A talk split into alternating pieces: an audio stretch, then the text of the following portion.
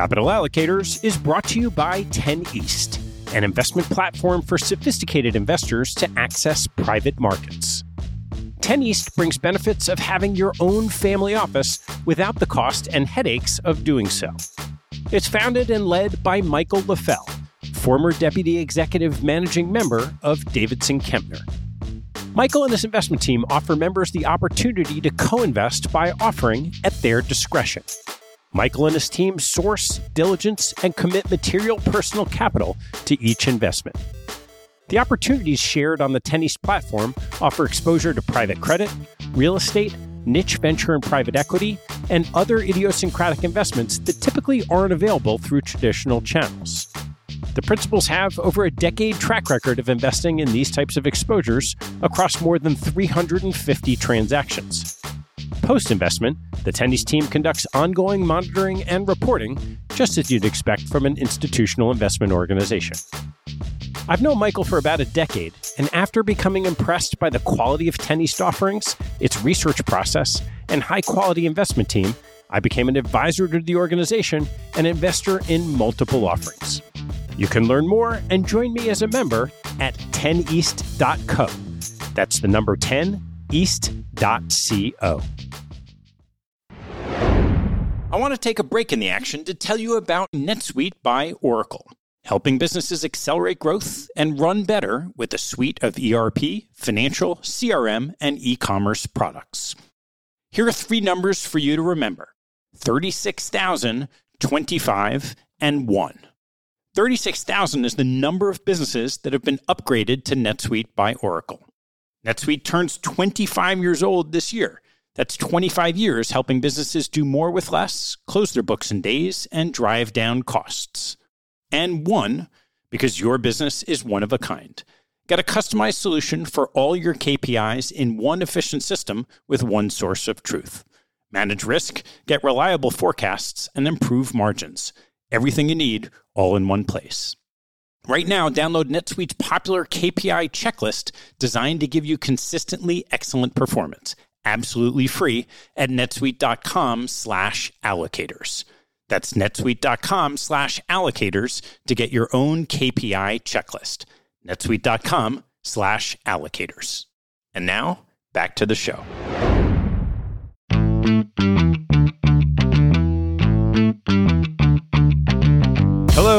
I'm Ted Seides, and this is Capital Allocators.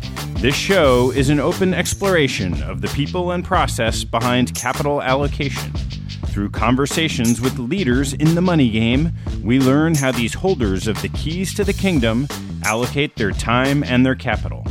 You can keep up to date by visiting capitalallocatorspodcast.com. My guest on today's show is Michael Mauboussin, the well known investment strategist currently plying his wares at Blue Mountain Capital. Michael joined me for the second time to discuss a new piece he published entitled Who's on the Other Side? Our conversation dives into the work, discussing how investors can focus on process over outcome, the four types of investment edges, behavioral traits of individual and group portfolio managers, portfolio position weighting, informational edges in paying attention and complexity, principal agent issues that create cycles and opportunities during dislocations, the growth of private markets, and implementing strategic frameworks day to day.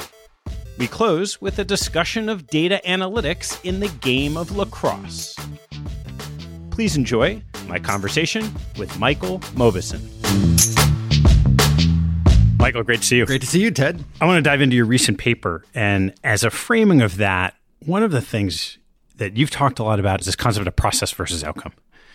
And it's now kind of known that people should think about process over outcome and behaviorally well think of outcome anyway. But you had this question of how long should you suffer losses? It's such a problem for everyone. It is a huge problem. I don't know that there's a good answer to that. Part of it is there are two components maybe I would think about. One is to think about the system itself or the activity itself and how much is skill and how much is luck. And obviously, the more luck there is, essentially, actually, the more patient you have to be to see if a good process is going to reveal a skill over time. So it's a sort of this backwards thing like, You need larger sample sizes when there's more luck. And the second thing is to constantly reevaluate whether the process is a sensible process right? So you say like you give your money to a money manager and the results have not been good. You know, there are one of two possibilities. One, there's the skill just hasn't revealed itself and you're seeing a stretch of bad luck. Or the second is they've lost their marbles and they don't know how to manage it anymore, right? So part of it is to say, can we constantly kind of reassess process? And, you know, some of the things I would probably think about is the analytical backbone continue to be sound? Is that organization making sure they are managing and mitigating behavioral things? And the third is sort of an organizational one. Are they dealing with agency issues appropriately? So it'd be those two things is the time horizon probably is a function of the skill luck combination. And second is you have to check in to say, is that process, does it continue to be robust? But a hard one to answer. You recently wrote a paper that really defines inefficiencies in this sort of elusive term edge. And I thought it'd be really fun to walk through that paper. Well, I think that this is something that clearly all investors think about, or really anybody that's dealing with things that are probabilistic. You sort of say, I'm doing a transaction. How do I know that I'm on the better side of things? And this is also something I've talked a lot about over the years, but really hadn't sat down and really formally codified this to some degree. And so I would characterize this as a work of synthesis. And we ended up using an acronym BAIT just because it's kind of an easy way to remember things. And so we talked about four areas in this taxonomy. One is behavioral. And by the way, in, to some degree, everything's behavioral, right? So in some ways, we could distill it all back to that. But behavioral was the first one. The second was analytical. So you and I have the same information, but we analyze it differently and come to different conclusions. The third is informational. Does you know something I don't know, or I know something you don't know? So there's some asymmetries, but there's a lot of interesting sub themes and informational, mostly related to attention. And then the last is technical, right? People have to do things for reasons that are non fundamental. And those can be interesting opportunities. And there often things like liquidity become really important. You have to be a liquidity provider. Yeah, so those were the sort of the four high level things. The other thing I'll just say in doing this research, I probably underappreciated, which is that there's really a market for information. So figuring things out or what you want to do, but there's also a different market, like an asset market for how to implement the ideas. And those are kind of handy to keep as separate different things. You might have what you think is edge, but it might be very difficult to monetize it. Or you might have just a tiny bit of edge, but you can really monetize it efficiently. So there's a whole, again, like a little matrix you could create just on those two concepts that I think is also really important. So it's not just having edge, it's a way to make that edge translate into excess returns. Well, let's start on the behavioral side. What is it about behavior that drives someone's ability to have an edge? Just to clarify a specific point, a lot of what we talk about in the behavioral stuff are things like the heuristics and biases. You know, so these are the mistakes you and I make as people. So we're overconfident, we anchor, and how things are framed affect how we decide, and so forth the point I try to stress is that it's not clear to me that those little things actually manifest in markets, right? Because they can cancel out essentially. So the market is really, you're not competing. It's not me, Michael versus Ted. It's really Ted versus the market. And that's a different dynamic. So you're competing with this thing, a complex system called the market. So as a consequence, the, really the level you want to think about is how do people behave in groups, in group settings? How do they follow one another? So there are two or three things that I highlighted. The first is something that we see everywhere there are probabilistic decisions being made, and that's over extrapolation. So people take the recent past and they think the recent past will continue going forward. And there's some very nice work on this. By the way, Andrei Shleifer has a new book out where they talk about this. And basically, here's a simple example. If the markets have been doing well, people think the markets will continue to do well. If they've done poorly, they'll continue to do poorly. And so, over extrapolation is one we see very commonly. This is a, another very common thing in sports, for instance. An athlete, a baseball player, has a great season and you know he comes up for free agency well if he's come off a great season he's more likely to get an attractive contract than if he's come off sort of a below average season again luck could be the complete explainer of that most recent performance, but somehow gets extrapolated going forward. The second area I think, and this goes back to really complex system stuff, is how the interesting question of how does the wisdom of crowds flip over to the madness of crowds? Right. So the wisdom of crowds exists when you have heterogeneous agents, good aggregation mechanisms. So in other words, the information is being brought together and you have good incentives. And by the way, that should be your default assumption is that markets are pretty smart and probably smarter than you are. But we have centuries of data showing that from time to time markets go haywire. And I think the, the best way to explain that is this notion of correlated beliefs. Whereas our views may have been heterogeneous before, we come to believe the same thing. And there I like to invoke this really wonderful line from Seth Klarman at Baupost, where he says, Value investing in its core is the marriage between a contrarian streak and a calculator, which is to say, you want to examine the other side of the topic when everyone seems to be either bullish or bearish. But the most important piece is a calculator, which means that has led to an inefficiency, a set of expectations for that asset price that are too high or too low, which would allow you to take advantage of it. So just sort of being aware of that framework, that framework as distinct from sort of classic efficient market frameworks like rational agent market models or even arbitrage models. I think is a really, really rich vein to think about the behavioral stuff. When you put those two things together, you have over extrapolation of trends, and then you have the wisdom of crowds turning and the madness of crowds. It sort of dovetails right into this other paper you wrote on cyclicality, because you could see how those two sets of beliefs take a good idea to an extreme. How do you, as an individual or as an investment manager, think about you're trying to modulate your own behavior as it relates to the market? And at the same time, you need to be aware that things happen in cycles because of group behavior. And you can think about this even corporate performance is quite pro cyclical. Things like mergers and acquisitions, share buybacks, IPOs have historically been associated with high market levels, right? But on some level, that makes sense, right? Because when do companies have money? Is when they've been doing well, right? So, in other words, there's some logic to that. And by contrast, M and A tends to dry up when you've had difficult times. IPOs dry up and buybacks dry up. Why? Because these companies are struggling, right? Or they don't feel as flush as they do. So there is that component of it. And right, again, it's just like anything in life, right? Investing is all about trying to find that middle ground, right? When everyone's getting really excited about something, you want to tone it back down. You're regressing, right? You're trying to regress toward the mean. And when people are really pessimistic, you want to bring it back up. And but it's all very difficult. I mean, just to be super clear, it's very difficult behaviorally because you think about March of 2009, so 10 years ago. You mathematically, the, the S&P had touched 670. You know, earnings power is probably 85 bucks. You had credit spreads a thousand. You know, VIX is going through the roof.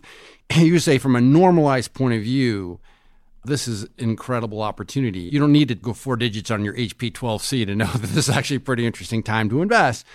But the flip side of that is if you were involved in markets, you just gone through a horrific period. It's conditional, right? And so you're saying like, gee, I, I can't afford to lose another 50% from here. This could be a real problem. And so even though the math is straightforward, I think psychologically and behaviorally, it's extraordinarily difficult. And again, when things are going really well, it's the same thing. You know, the dot com thing, your neighbor across the street is making a killing in internet stocks.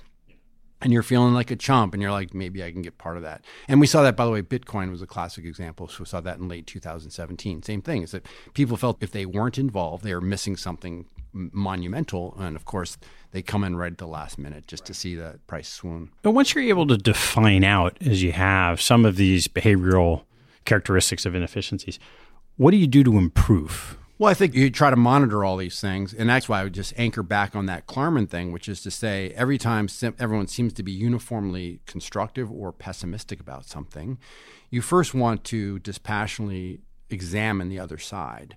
But the key thing is really going back to what is the asset price baking in. And you know, I say this with more than a dash of hyperbole that the biggest mistake in the investment business is a failure to distinguish between fundamentals and expectations, which is to say when fundamentals are good, we all want to buy. Welcome to the human race, right? And when fundamentals are bad, you want to sell. And really, the mindset you should have is that of a handicapper, a horse race handicapper. The, the fundamentals are how fast the horse will run. The odds on the tote board are what is priced in. And what you're really looking for is not winners of races, but rather mispricing in the odds. That's the key component to always introduce, to sort of ground this in a quality decision making process. So, whether you're totally managing all the behavioral things, I mean, it's hard not to be caught up in it to some degree, but that's one way to sort of ground yourself to say, I'm going to be determined to always think about fundamentals and expectations as two separate things. And they'll inform one another, but they're separate things, and then make your decisions accordingly. How different is it when you have, say, a fund where there's really a, a sole PM compared to there may be a PM, but they have more of a group process? So there's interesting research on this, and I think this is relatively new findings last two or three years. what it was found was that the funds that delivered the most alpha were actually funds with three portfolio managers and better than single managers. And by the way, better than two and four. So what's interesting about three is odd number, right? So you don't need to have a consensus. You can have two versus one and make decisions. So that's an interesting question is whether I mean the whole p- purpose of things like committees or groups is to try to find that center ground and avoid extremes that an individual may be more subject to. I think the challenge in any sort of team setting or committee setting is that you really have to be extremely mindful about the process in that case. And so the first thing is to have a team of people, if you're going to say, let's say, do three for portfolio managers, that you really want to make sure you have cognitive diversity. So people that really do think about the world, maybe different sets of skills, maybe different personalities. And then the second thing is you really want to manage the process effectively, right? Which is the key to why you have group decision making is it allows you to surface all alternatives, vet them appropriately, and then decide. And so the point of a committee or a team is to allow you to do that as efficiently as possible. So I think whereas money management, the industry has evolved. By the way, in my career, it used to be almost all single manager PM funds. It was more than three quarters of them. Now that's less than a quarter. So we've really seen a watershed change in the last quarter century but I still think that people are not fully aware of how to think about the process of doing that the most effective way. Yeah. So you know, it's funny. As you're saying that, and I put on my allocator hat, I'm thinking so on the one hand, you could probably ask a set of questions. Let's say there's three PMs to try to figure out if there's cognitive diversity. If you've realized that there is, that can cause all kinds of issues of whether these people can get along. That's right. And that's the dual edge of diversity because you often hear, most organizations will talk about how great diversity is, and I think it is done appropriately. But the downside is if people are too different from one another, they don't interact. And if they're too similar, of course, then it's groupthink, right? So there's sort of this Goldilocks between these two extremes. And if you survey the, the diversity literature, it's pretty ambiguous about whether it's a net benefit or a net drag. But I will say that I think that if it's done properly, it should be a net positive. I also mentioned, just talking about this for a moment, that when we talk about diversity, we specifically said cognitive diversity, but most organizations dwell on social category diversity. So that would be age, gender, ethnicity, and so forth. Cognitive diversity, as we've been describing, would be things like personality or training or experience, dispositions in some way, shape, or form. There's only one paper that I've ever seen that attempted to tackle whether it was cognitive diversity or social category diversity that added value. And what that paper found, and it was a couple thousand mutual funds, and it's hard to tag these things really super effectively. But what that paper found was that social category diversity was sort of a neutral, wasn't an additive or super negative, but the cognitive diversity indeed added value. So I would call that sort of a nascent framework for us. That's an area for additional work on that. But I think the key there is to say teams, committees, multiple portfolio managers can be really good, but you have to be very, very thoughtful about the people and the process in order to make that work for you. And if you're sitting across the table from a team, I mean, you sort of sit in this interesting seat where you're at a fund, but you also talk to lots of fund managers. How do you think you tease that out in a series of questions? Part of it, it's interesting, even on this cognitive diversity, it might be, I mean, I guess you can talk to people, but it might be literally just looking at their own backgrounds and what kinds of things did you study in school? What are your interests away from the office or what have you? So that might be as simple as something like that. And in terms of the process, I really would want to know that people are versed in the key components of it, right? And I will usually say it's the composition of the team, both in size and who's part of it, the process, and that's probably the, the, nuts and bolts of it. And you say to me, where most processes break down, I think, is actually that. And it's often because there's a leader, he or she has a senior person typically, and they either wittingly or unwittingly sort of undermine the process of surfacing different alternatives. And then the third is how you decide, right? Which is kind of voting strategies. And once again, for example, a simple rule if you're ever voting on something, it always should be independent ballots. What is not uncommon is for people just to go around the room and say, Hey, Ted, what do you think? So, you're Ted, you're a really important, smart guy. And so, what you say will deeply influence what I think or how I answer because I'll say, A, I'd rather align myself with Ted, the smart guy, and B, maybe politically thoughtful to do that as well. So some might be just examination from arm's length, but some might be to, to really to query people as to whether they really understand how to go through those processes. As explicitly as possible. And again, I think it's rare that you'll hear people really be able to explain what they're doing. And you can even guide them a little bit on that. But that to me would be sort of how I might approach that. All right, let's turn to the next acronym A for analytical. There are a couple of buckets, and this is actually a very rich area. One is just that there's differential skill. And the, the example we give in the piece is there's been really good work by Brad Barber and Terry Odean on this, and that's just institutions versus individuals. And there's a really nice vein of work showing that when institutions compete with individuals, institutions tend to do much better. And, and one example, the Barber and Odean paper is on trading in Taiwan. Taiwan was a particularly nice data set because they could really identify the characters behind all these different trades, and they found that institutions delivered excess returns, individuals lost money. But you can see other examples of that, like participation IPOs and other things. Now, the challenge is often that individuals are becoming directly less involved with markets. They're now working more through intermediaries, so that while that's still really interesting, may be less relevant. The second thing is this idea of weighting information. And, you know, I sort of got on this idea that I heard this story, and I think that it's maybe partially apocryphal, but it's interesting. So, Bill Gates, when he was CEO of Microsoft, used to carry around a list of priorities for the organization. So it's called like the top 10 things we're interested in. And this is now the kind of early 1990s, and a few of his senior engineers go off to a conference, and it was about this thing called the internet. And they come back and they say, Bill, this thing called the internet seems like it's going to be a really big deal. And Bill goes, Hey, look, it's on my list. It's number six. See, like I got it covered.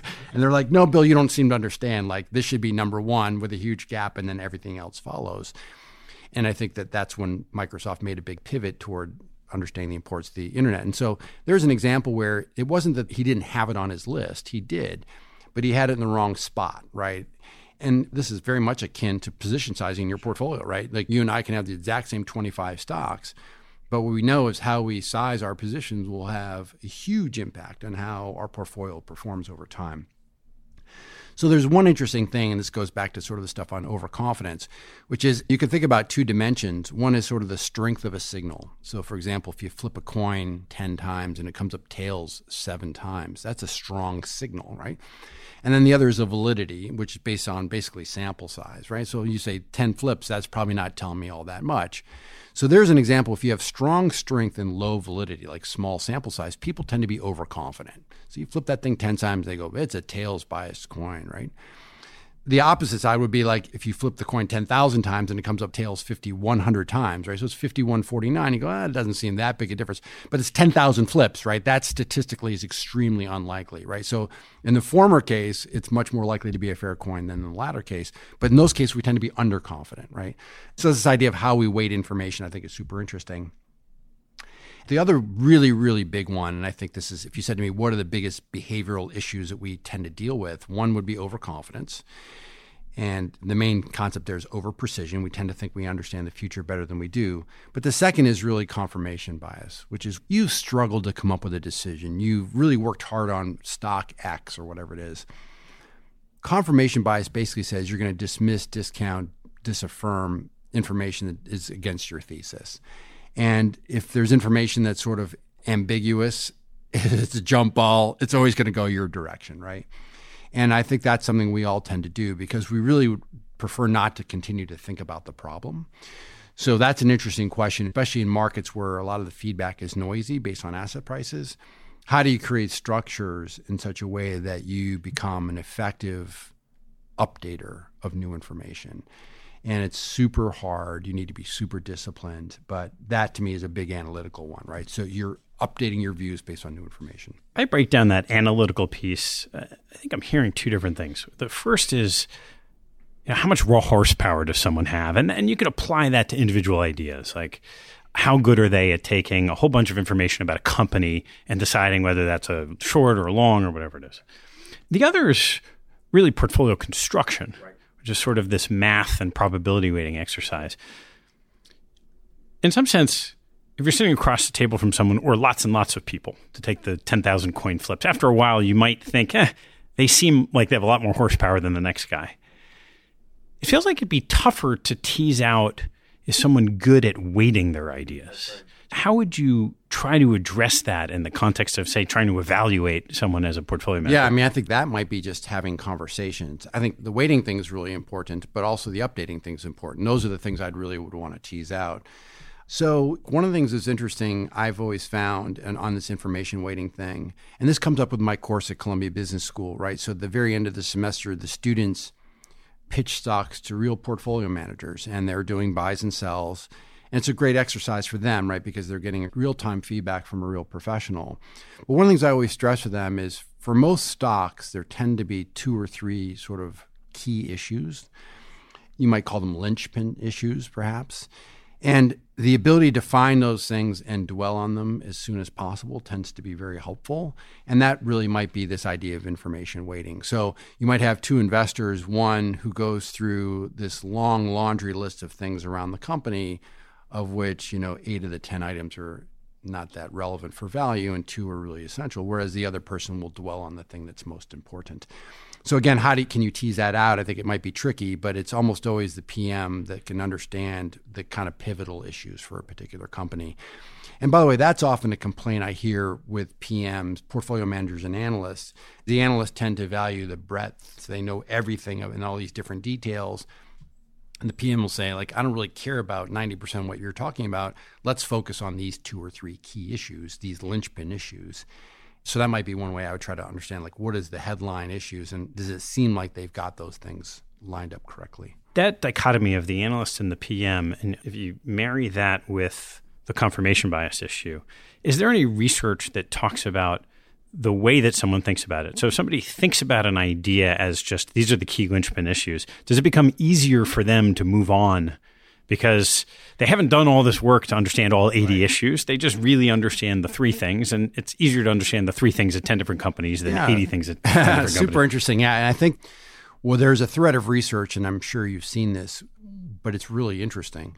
And it also goes to our analyst portfolio manager differences. And the research shows that as you give people additional pieces of information about something, the accuracy of their forecasts don't improve at all or their bets don't improve at all, but their confidence tends to soar. And you know, part of that is the original study was done back in the 1970s, and it was with handicappers. So if you're only allowed to get whatever five or ten bits of information about a horse, you're going to probably pick the stuff that's most important first, right? So, and I think in handicap that might be relatively self-evident. So I think the key task here is to figure out what matters first. And I think that's where PMs, so they're dwelling on that left hand side of that graph, which is not that much information, is accurate as a lot more information, and then not so confident, which means that the view is sort of lightly held and more malleable when confronted with new evidence. And so I think that is probably the sweet spot on this thing. And I think as an analyst, as you gather all this more information, you tend to think you know more than you become more confident in your scenario. And that may be a mechanism that locks you in more than you want to be locked in. So that might be one way to think about that. Now, it probably does take a little bit of experience and savvy, and, and you, have to understand competitive strategy and economics and so forth to be able to isolate, identify those linchpin issues. I mean, that, that in and of itself is an extraordinary skill, but that might be one way we could parse that a little bit. Yeah. I think this flows nicely into the next inefficiency or edge, which is this informational piece have you thought about the importance of information as competitive advantage? There are a couple components to this. The first is really this idea can you find something out before other people can? Every regulation out there is meant to make information dissemination uniform and relatively low cost. But to state the obvious, every idea starts somewhere. So someone's got to know it before other people do. And there's obviously a big arms war, for example, with data and unstructured data to try to glean some of that information. So it's a lot going on with that. That hasn't gone away. And by the way, one of the things I really liked, there was a really nice sort of natural experiment with this. So when Reg FD went into place, I think it was 2000, Reg FD was meant again to have uniform dissemination and low cost dissemination of information so that individuals and institutions could be on the same footing. But one group that was exempt from that was actually credit analysts. And so equity analysts were getting the same information rails, but credit analysts were able to get sort of inside baseball. And it turns out the importance of credit rating changes went way up after Reg FD, which is super cool. So that was an example of asymmetric information. Market recognized that that was important. why it's an interesting natural experiment is that Dodd Frank in 2010 repealed that access. So the credit guys went right back to everybody else, and immediately the impact of credit upgrades and downgrades actually went away. So there's a really nice example where that information truly was important. The market recognized it, and then when it was taken away, it went away.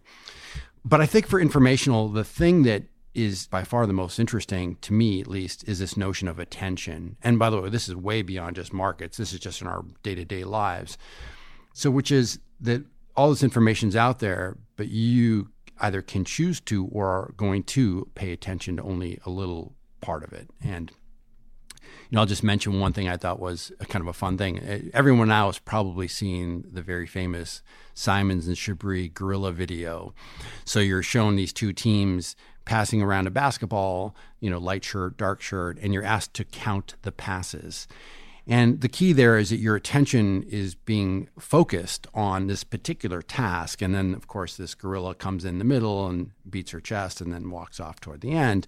And many people do not see it. So, what's also kind of interesting is I, I was just looking at this over the weekend. I'm reading this book by Eric Topol about healthcare. And I was reminded of this that there was a study with radiologists. And so they show these radiologists these lung x rays or, or, scans, I guess.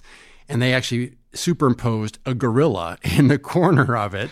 And it turns out that 83% of the radiologists failed to see the gorilla. Now, what's also cool is they have eye tracking software, and they can note that about half the radiologists who missed it looked right at the gorilla and they didn't see it. Now, again, they're not looking for gorillas, they're looking for cancer, right? So the attention issue. So the point is that what, what you pay attention to is super, super important. And by the way, there's a really interesting line of research on how attention can really affect your happiness. What you pay attention to can affect how happy you are as a person. So attention, I think, is a big deal. And I think that's something that remains certainly wide open. And the last area that I think, and it's related to this, but there's certainly also research showing that very complex situations tend to be difficult for people to sort out. So, for example, there's research showing, for example, if you think about a value chain for an industry, so companies and suppliers and so forth, that if one part of the value chain, so for example, if a customer does poorly in an earnings report, for instance, it likely indicates that the supplier is going to do poorly because they're obviously interconnected, and the market can be slightly slow on the uptake on that. Now, again, these are areas that people have identified and I'm sure it's gotten more efficient, but still there's some evidence that complexity tends to create opportunities for those that can decode it more effectively and trade on it effectively. How much, as more and more active managers use data analysis, artificial intelligence, whatever the buzzword is, for using computers to take what they know to be fact patterns in their brains and, and making them faster? So you think about something like paying attention. How much does that advantage go away as the attention of computers becomes longer duration than just say high frequency yeah. trading. So I would just say this that and this actually reaches back a little bit on one of the points we try to make in analytical as well. I think a lot of it has to do with time horizon. So my sense is that a lot of where and you know natural language processing and computers and so forth will allow some parts of the market to be very efficient in the short run. You can make shorter term predictions and that will probably make that aspect of the market more efficient. And by the way, as a, a, discretionary manager, I'd be very loath to try to compete with those kinds of folks. You know, I don't want to compete with Renaissance Technologies or Two Sigma. Certainly on their playing field, they're really, really good at it. The flip side is if you said like time horizon, like if I'm looking out three to five years, a much longer time horizon, you know, it's not inconceivable that Ted, you and I get together in a few years and, you know, we would say like the future is going to be electric autonomous vehicles make this up, right? You know, that's not implausible at some point in the future. Well, what will the world look like? And what are the primary, secondary, and tertiary effects of that happening? There is no program that can help you, computer that help you do that because this is not in the data, right? Defining the bands of where you as a person are likely to be able to add value versus where you can't. So I think in the shorter term stuff, it's extremely difficult to beat these things. Now, whether, for example, a natural language processing would reveal for example, this cancer drug and the beneficiaries of it. I don't know if there's specific people working on that. But again, I would just assume that things that are shorter term now are probably more efficient. So the behavioral analytical information, a lot of it, less behavioral, is tied to that kind of notion of companies. Right? How do you think about companies?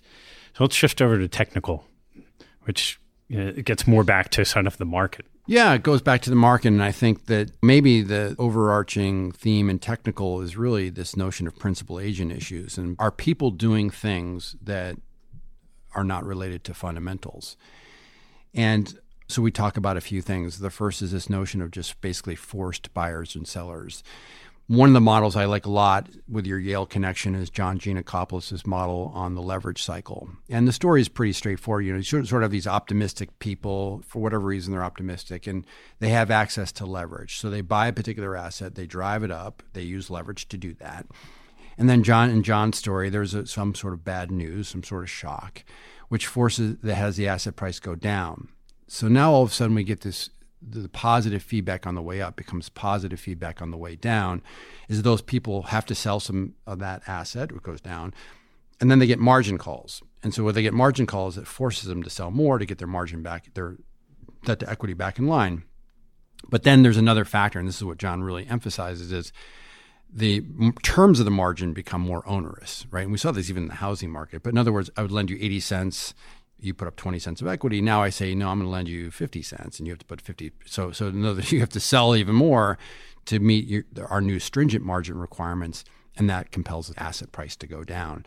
So that positive feedback on the way up and positive feedback on the way down is a great example. Now, these don't happen every day, but some of the greatest, biggest things we've ever seen are related to the leverage cycle. And I think that was sort of a central actor in what we had in the financial crisis. The other example I've always been fascinated with is arbitrage. And but, by the way, you go back to sort of how do we get to market efficiency? There are sort of three classic ways to do that. One is sort of mean variance. So we have rational agents that go around and understand their preferences and and buy and sell accordingly.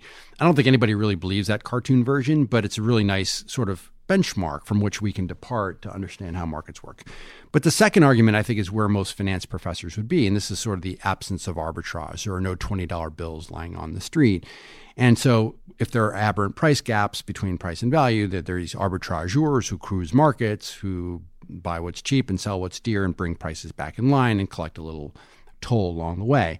And as a first order consideration, that's absolutely right. I mean, there are arbitrageurs and they do this every day. And the interesting thing is that it is often the case when some of the arbitrage opportunities are among the most attractive, the arbitrageurs don't show up. And the main reason they don't show up is because they don't have access to capital. And it goes back to these sort of principal agent examples. So we talked a bit about this, and probably I think one of the best documented examples was long-term capital management. And a lot of long-term capital management book was classic arbitrage trades. Many of those things were as plain vanilla, you know, the on the run, off the run 30-year treasury bond. That's a straight up textbook example of arbitrage. And you know what you do basically in that case is that typically the 30 year trades a little bit with a little slightly lower yield than the 29 and a half year, even though mathematically exactly the same security. So you go long the 29 and a half, you short the 30, and you just wait for the spread to contract again. Well, the spread widened, again, classic arbitrage, and the arbitrage didn't show up, and the spread just kept getting wider and wider. And of course, this is a very levered position, and so long term capital management ended up being in a lot of trouble. And I think we probably will have well documented from the financial crisis other examples of these arbitrage opportunities. So that's a really interesting one, too. Again, it's very episodic, but these arbitrageurs don't show up. And the last thing I'll say that I've, I've always found interesting, I think some of this has been diminished in recent years because of technology and trading and so forth, but this idea of demand shocks. We teach in finance that demand curves are largely horizontal, right? And that's because you can create supply. But what we also know is demand curves are downward sloping. And the, the original literature on that really came out of things going in and out of indexes, where there was nothing different about the company or its prospects from day one to day two, besides the fact that it was now in an index, and that created this sort of demand. So there have been some really interesting papers about like who has the money, what do they want to buy, and what does that mean for these downward sloping demand curves. And there's good evidence that you create these sort of excess returns as a consequence simply of these demand shocks. So there are these little technical things that, again, they have nothing to do with the fundamentals of the businesses per se, but they're these features of the market that you know if you're well positioned you can probably take advantage of. What does it take to be well positioned to take advantage of i think the big thing is just having access to capital and that's something that runs through all these themes right? Because you mentioned briefly this sort of stuff on pro cyclicality is again when things are going well people feel good about the world and they want to do more of what made them feel good. And when the markets have done poorly they want to do less of what feels bad. And so, yeah, it's access to capital. The question is, how do you, as if you're an investor, how do you make sure that you always have access to capital? Now, you know, you worked for a very famous endowment. I think some of these endowments certainly should be in a position to do that. You think about guys like Warren Buffett. You know, one of the advantages he's constantly has float. He always has money coming in the door, and that really helps for you to be able to behave in a way that counters this pro-cyclicality. If you take outside of Baupost, which is a notorious example of, you know, Seth and the team have run for a long time with a big healthy cash balance and from their returns have sort of earned the right and trust of their investors to do that. If you're trying to say allocate capital to managers who I think have an opportunity to go the other way, what are you looking for? What comes to mind is Rick Bookstaber a couple years ago wrote an interesting book called The End of Theory. And The End of Theory basically argues that in finance and economics, we don't have very good theories of crisis. And sort of like when the mail's being delivered on time and the trains are running, like we have pretty good stuff that helps us understand that, but crisis we're not very good at. And so he advocates for an agent based model that allows you to simulate the world many times and see sort of these difficult situations, right? But he had a really interesting little discussion toward the end where he said it's almost like a Ulysses contract, which is to say, you go to a sovereign wealth fund or whatever it is, some organization that has capital, and you say to them, listen, here are certain either price levels or spreads for credit or whatever it is where if this happens, we want you to give us money. And we, in fact, want to do Ulysses contract with you. We want to say, if the credit spreads get to a thousand basis points or whatever the number is, we're going to come and ask you for X dollars. And we want you to write the check. And by the way, you're not going to want to write the check, right? Because you're going to be freaked out. And so, some mechanism like that, the question is whether you could create these sort of pre commitment contracts that would allow you to act in these situations. And by the way, I'm reminded. I mean, this helps me think about like like this great work by Atul Gawande on checklists, right? This great book, The Checklist Manifesto. And if you read the book, then there's sort of like two different kinds of checklists. One is called a do confirm, right? So you got to go about your job, da da da, and then every now and then you stop and pause and say, "Can I confirm that I've done all the stuff I was supposed to do?" But the second kind of checklist is called uh, read do, and the redo says like something bad's happened, you're freaked out the left engine on your airplane is dead.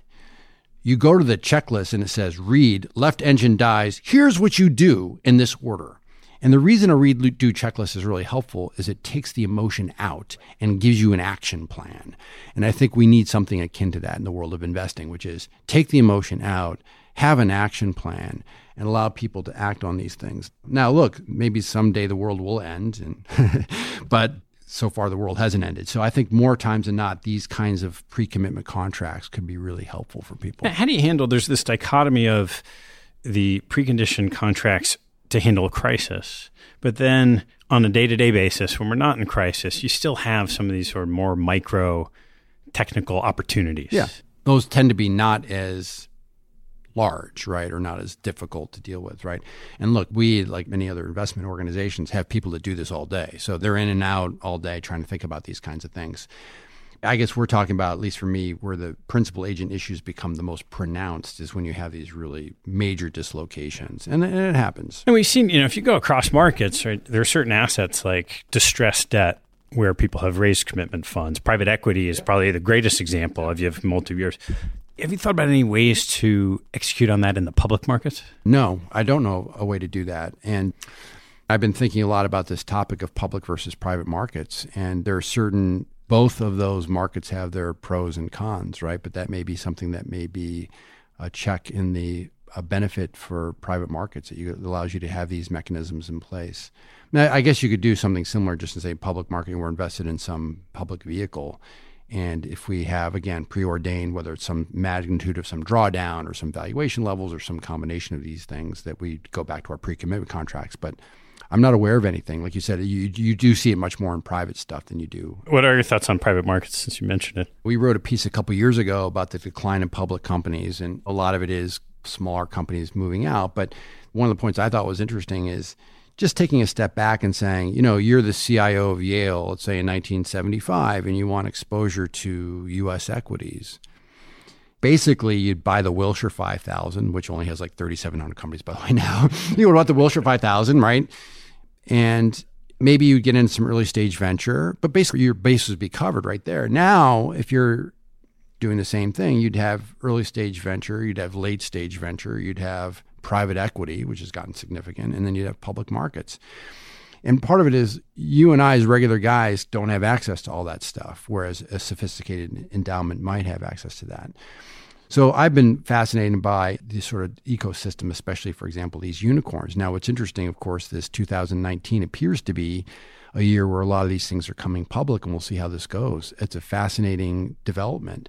But the notion that you could be a multi billion dollar valuation company, raise hundreds of millions of dollars in late stage venture, and by the way, even to the degree which you can cash out employees so they can monetize, I mean, all the mechanisms that used to be crucial to be done by public markets, now many of these things can be done privately. I think that's really interesting. Now, that said, I mean, you, you go through different asset classes. I mean, I think, you know, private private equity, these multiples are going up on what these guys are paying to acquire businesses, and there may be some justification for that. But these are sort of the interesting dynamics, is say, it's been a great asset class. Is the party been going too long, kind of thing? When we last recorded a podcast, you had pretty much just arrived here at Blue Mountain. There's a lot of really interesting structural things we've talked about. What's it been like on that side of your day job, sort of taking these frameworks and seeing how they apply inside this organization? Yeah, I think a lot of it for most investment organizations, what we've been talking about, I hope should be mostly mom and apple pie for people, right? In other words, there's nothing here that should be shocking. The challenge, I think, every day is sort of two dimensions. One is having some flexibility to think about these things in the first place, right? So just most investment professionals are really busy making money and don't allocate a ton of time to thinking about these. And then the second is really what are the processes you can put in place to make sure you're trying to do these things as effectively as possible. You know, we talked a few minutes ago about whether you want to call it a team or a committee and sort of those dynamics. And the challenge is to put into place the things that we know allow those things to work well and to sidestep or avoid the things that don't allow those to work well. Who's on the other side? You know, the name of this report it does sound like a very basic question, but it's a really interesting question is every time you do something, ask that question, right? And you should hopefully have a satisfactory answer for it. You know, it's just, again, that's just like a discipline thing versus anything else. So, the other thing about our industry in general is that, and this actually goes back to principal agent issues, is that sometimes people feel like they have to do things. and having to do things can be good and can be not as good. And in one of our pieces, we wrote about that. We call it instead of principal agent problem, we call it principal agent agent agent problem, right? So you, again, you're the C, the CIO of an endowment. You might have a committee which hires a consultant, which hires a you know asset manager. And then alarm bells, if there's poor performance, alarm bells come up and down the chain. And the committee doesn't say, like, let's do nothing. They always say, like, we should do something, right? So you, this notion and by the way, I think it's a Western thing, maybe an American thing too, like this notion toward action or activity versus doing nothing. You know, so sometimes just sitting on your hands is the best thing to do, and it's very difficult when you have a number of folks which may not be completely aligned in terms of the and objective. Those are sort of the interesting things. So, in your day to day now, as Andrew brings you in and you have a fantastic organization, there's a lot of ideas getting done. Do you get brought into meetings to evaluate? How have you integrated into the process? It's really two parts. One would be just to make sure that a lot of it is, is like just make sure the processes to begin analytical processes are good, right? So, if you have an investment idea, have you, like we talked about before, are the proper ideas being prioritized? Is the presentation clear and and so forth. And then and then a lot of it is yeah, it's process stuff on how group decision making would work. And then there are lots of little sub projects. Like you want to make sure that, for example, your analytical processes are uniform across different teams. You know, so I mean these are mundane things, but you know, do we calculate return on invested capital calculate the same way? Do we calculate cost of capital the same way? Just to make sure that everyone's communicating using similar language in such a way that allows us to make comparisons and choices from one thing to another in, in, an effective fashion. Well, we can't sit down without talking something about sports. And so I thought, you know, a couple weeks ago, I interviewed Paul Rabil. I know you were a cross player in college. So I actually, relative to other sports, know very little about lacrosse. So if someone is going to tune in in June and July, whatever it is this year, and watch the PLL on television, what are the key? So if you're doing data analytics on lacrosse, what matters to, for success? You know, so lacrosse is actually not dissimilar conceptually, I think, to basketball. It's more complex, right? Because there are more players, but it's conceptually very similar to basketball. There are a couple interesting differences, but it boils down to possession and possession efficiency. So, how many possessions? Now, the reason it's different than basketball is after scoring a goal, you have a contested possession in the form of a face-off. And you know, hockey face-offs, but lacrosse is like a, it's a real specialization. There are guys that just take face-offs.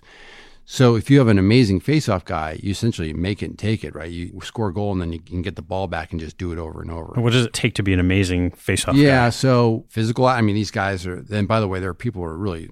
It's gotten very specialized. Yeah, I don't know. Quick hands, good center balance. I don't know what those guys do exactly, but it's possession, possession efficiency. And then if you break down possessions, at least on the offensive side, it would be typically what we look at is shots per possession. There's two other weird things about lacrosse. One is you can run behind the goals. Unlike basketball, you can run around. And the reason that's interesting is because it changes the defensive dynamic. So in basketball, the basket's always to your back if you're facing your offensive player and you're playing defense. In lacrosse, the ball could be behind you, it could be behind the goal. So you have to sort of swivel your head back and forth which is interesting. And the other thing in lacrosse, which is weird, is if you shoot wide and it goes out of bounds, the closest person to the ball gets the ball back. So it's like essentially a free offensive rebound, right? You get the possession back. So how many shots per possession and then shooting efficiency is probably the single biggest thing. So and it's like basketball, how efficient are you in shooting? There was some interesting stuff. I mostly work on college lacrosse and you know there was a really fascinating arbitrage which is Canadian players who generally learn to play in box, which is a different game. It's in a hockey rank, right? Much closer quarters, much more contact, and the goal is smaller. When they come onto the field, they're vastly more efficient shooters. So to give you some sense of this, the average American shoots like in Division One, like twenty eight percent. The average twenty percent goals, twenty eight percent, twenty eight percent goals. So for every hundred shots, twenty eight percent are goals the average Canadian shoots about 34, 35%. So it's like a seven or eight, 800 basis point arbitrage in the shooting percent, which is kind of interesting, right? So, yeah, so I think it's very much like basketball. And when I sort of got try to think about lacrosse analytics more rigorously, the book that I actually turned to was Dean Oliver's book called Basketball on Paper. And Oliver is a basketball analytics guy, but it was one of the first books that I'd ever seen where they actually mapped all the possessions to understand exactly this notion of how many possessions they have and what the efficiency is and how to measure that efficiency. So that to me would be my high level answer on lacrosse. And you know, there's a lot to be done. Things like shooting efficiency. You know, I, I don't know exactly this new league whether they're going to have the two point shot. They have in Major League Lacrosse, but anyway. So there are things like at what point, like NBA, at what point does does it make sense to take a two point shot versus a one point shot? Where on the field are people efficient? So those sort of heat maps on shooting and stuff like that. So there's a lot to be done. It's really cool. All right, we'll be watching. All right, I did look at our last question, and unfortunately, there's still a list of closing questions I hadn't asked you the first time. So we'll go with those. What's your favorite hobby or activity outside of work and family? I like to read a lot, so I don't know if that's quasi work, and I probably read I don't know 40 to 50 books a year. So I try to do about a little less than one a week. And that's how do you fun. decide when you are going to read through the whole book? Yeah, I almost always read the whole book for better for worse. I have a large for every book I read, I buy many more books. So I have a huge library of things I've not read, and I will typically flip through them and try to familiarize myself at least with that. So reading, but I would say probably actually is sports, and so I'm a big sports fan. I love watching almost any sport on TV, and I still have got a bad knee, but the one thing I'm allowed to do is play ice hockey. So I still play ice hockey in a, a, winter club, and so that's good fun. And the other thing I'll say about that, besides it's good exercise and it's a great sport, there's a lot for the camaraderie in, in these locker rooms because hockey is, happens to be a weird sport where you spend 20 minutes before you play and 20 minutes after, sort of changing and unchanging. And there's also a lot of folks that play uh, that are not in the world of finance or business, which is great. So it's like uh, getting access to different walks of life. So yeah, I would probably say reading and sport. You know, like love to travel and all that kind of stuff, but those would probably be the big ones. So I think you know I play in beer league hockey too, and I have not succeeded in getting any of my teams to not pull the goalie after reading Cliff Asness' paper. exactly, exactly. But uh, you know, it is funny because like uh, I'm like a nerd on this, so I, I, almost always know my plus minus. Even though a pickup game, I keep track of my plus minus. I'm like, I don't know if we could start doing Corsi calculations for the different players, but but I like I think about these things analytically. It's like, okay, probably should not worry about these Cliff Asness analysis. What's your biggest pet peeve? Well, I'm sure my wife would say it's how people load the dishwasher in our house, but that's probably not what you care about. No, I, I think in our business, I think the one thing that it's very easy to be superficial about lots of topics. And usually, when you dig into something, there's a lot more subtlety and, and, nuance than people perceive. So, especially when I'm reading things, and it's funny, even when I do a lot of a lot of the research I do or what I write about, it's often synthesis. And we do some stuff that's new, but a lot of it's synthesis. And it's funny, I'll read a book and I'll say, "Oh, that's awesome," and then I'll go back to it. And I, when you start to push on the details of it, you're like, "I don't, I don't know, it's not really that." It's either not that deep or not that tight. So that would be, I don't know if it's a pet peeve, but that's something that I would say is uh, suboptimal. And in all the reading you do, is there any reading that you almost never miss? so probably, I was thinking about this one too. The author who, there are probably two authors who I never miss, and one is Matt Levine at Bloomberg. And that guy is an absolute genius. And, you know, look, he takes topics that are certainly, they're obviously sort of topical things but breaks them down in a way that's very intelligent, I think, and often very entertaining. So he's clearly super smart, and, and his writing is really fun. And the other one's Michael Lewis, who uh, I think probably not all his work is of the exact same quality, but the guy's just an amazing, amazing storyteller, and he's got an amazing nose for interesting topics. And so I marvel at both of those guys, how talented they are and what they do every day. So those would be two guys I would point to. All right, what is your favorite motto that teaches a life lesson? So this is going to be very nerdy. So I went to high school uh, that was run by uh, Benedictine monks, and all of us had to take Latin, which I was not good at. But there was a quote that was some of the monks would talk about, and it was called uh, the quote is "Age quod agis." It's Latin, and "Age quod agis" means do what you're doing literally, but it's more like, you know, in the football, they say like, do your job. This basically means do your job. And this is something, just a sort of sense of responsibility that whether you're a teammate or part of an organization is just to show up, be in the moment, be present, and get after it. And even in school, you know, you complain about how many things or work, right? You complain about how many things you have to do and all these things that are going on. And I get quote August would say something like, just put your nose down and get after it, right? And so this is for our kids. We have five kids, and they had like a little area where they would do their work. So it's up on their chalkboard. And I think my wife did this, but one Christmas had T-shirts made for everyone in the family with this motto on it. So like the kids have gotten this sort of beat into their minds. And so don't complain don't bellyache, just get after it. Do your job. And I think that's a great lesson for people at any point, at any age. Great. Well, Michael, thanks so much. It's always fun. My pleasure, Ted. Thanks. Thanks for listening to this episode. I hope you found a nugget or two to take away and apply in your investing and your life. If you'd like what you heard, please tell a friend and maybe even write a review on iTunes. You'll help others discover the show, and I thank you for it. Have a good one, and see you next time.